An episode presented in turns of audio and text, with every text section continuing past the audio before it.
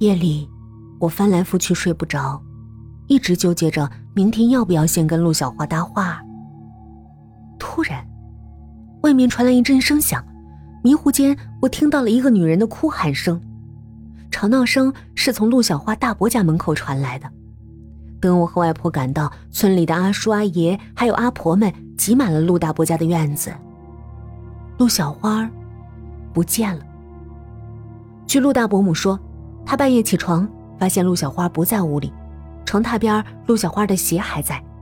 他们找遍了附近，然后我们村里的人一起帮忙找小花。等我们走到学校，一个人影突然从后屋走了出来。原来是程老师，据他所说，他刚才听说陆小花失踪了，才出来帮忙找人。程老师边说话边扶了下眼镜。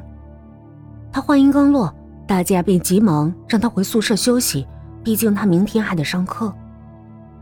听着大人们的说话，我有些无聊的观察起了程老师。不过在黑暗里，我看不清他的神情。第二天早上。陆小花还是没回来。昨晚，所有人找遍了村子，连后山林子也没放过，但是还没见陆小花的身影。我心里很不安。下了课，我独自一人走到教室的后溪旁。就在我碎碎念时，一个声音突然打断了我：“陆丁秀，快上课了，你还不快回去？”我转身看见了程老师打量的眼神让我有些畏惧。我点点头，跑开了。林老师今天没来上课，据说受了风寒。下了课，同学们嚷嚷着跑到林老师的宿舍，叽叽喳喳关心他的病情。我有些无聊，便出了门，绕到后院蹲着，双手撑着脸，望向前方。要是小花也在就好了。突然，院子里柴火堆后面有东西吸引了我。我上前扒开柴火，发现是一双白色的帆布鞋，鞋底沾满了黄泥，是林老师的鞋，他经常穿。黄泥只有后溪有。林老师昨晚不是病了，为什么他的鞋会沾满了后溪的黄泥？有什么东西在我心里一闪而过，但很快被一阵脚步声打断了。有人来了，我急忙放好柴火，走到一旁。陆定秀，你在这干嘛？其他人都走了，你还不快回家？是程老师，他此刻手里端着一盆水，里面还有一把鞋刷。程老师跟我说话时，眼神有些飘忽，我总感觉他是在看向柴火堆。两天以后，陆小花终于有了消息。村里喜欢捕鱼的阿叔在后溪打鱼时，捞出了陆小花的裙子。村里组织人手，沿着后溪一寸寸开始打捞。小孩被勒令待在家里，不许到后溪去。外婆也不许我去看热闹。村子里一时间风声鹤唳。村子里已经许久没那么安静了。直到下午，陆小花被发现了，就在后溪下游一处芦苇荡里。我没看到她的样子，但听村里的八卦的阿婆们说，身体都被泡得发白了。眼睛大大的睁着，死不瞑目。死的时候，浑身光溜溜的。之后，陆小花就被他大伯火化了，这是我们这儿的习俗。小孩子意外身亡，就要用火化的方式消消晦气。半夜里，我浑浑噩噩的发起了烧，嘴里一直胡言乱语。外婆连忙去请了莫爷爷。莫爷爷懂点医术，有什么病不是很严重，村里人都会找他看。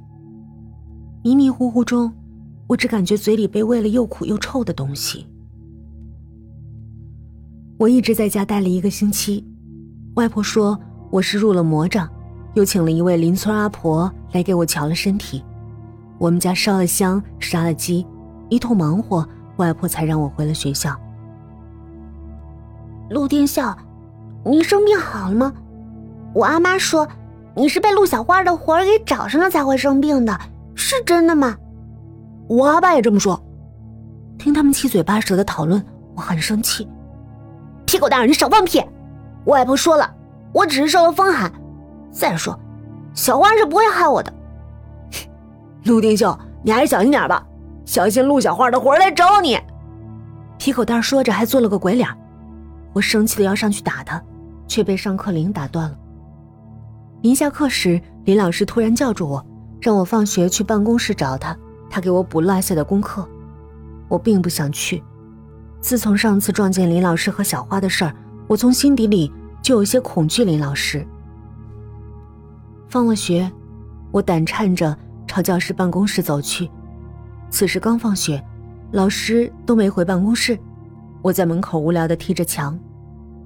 突然，有声音从拐角处传来。听到声音，我下意识跑到另一处拐角躲了起来。两个声音最终停在了办公室门口。那女孩还没过来。嗯，我跟你说，你今天必须问清楚了，陆小花之前有没有跟她说过不该说的东西？放心吧，不是你，做事总是不干净。最后的声音有些嘈杂，我听出那是林老师的声音，和平日里温柔的声调完全不同。听他们进了屋，我才绕着屋后从前面走了回来。进了办公室，林老师和我说完补课的事儿后。突然又问我陆小花的事儿。老师知道陆小花是你好朋友，有什么心事你可以跟林老师说。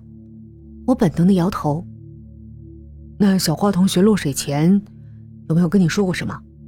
比如，她身体有没有不舒服的地方？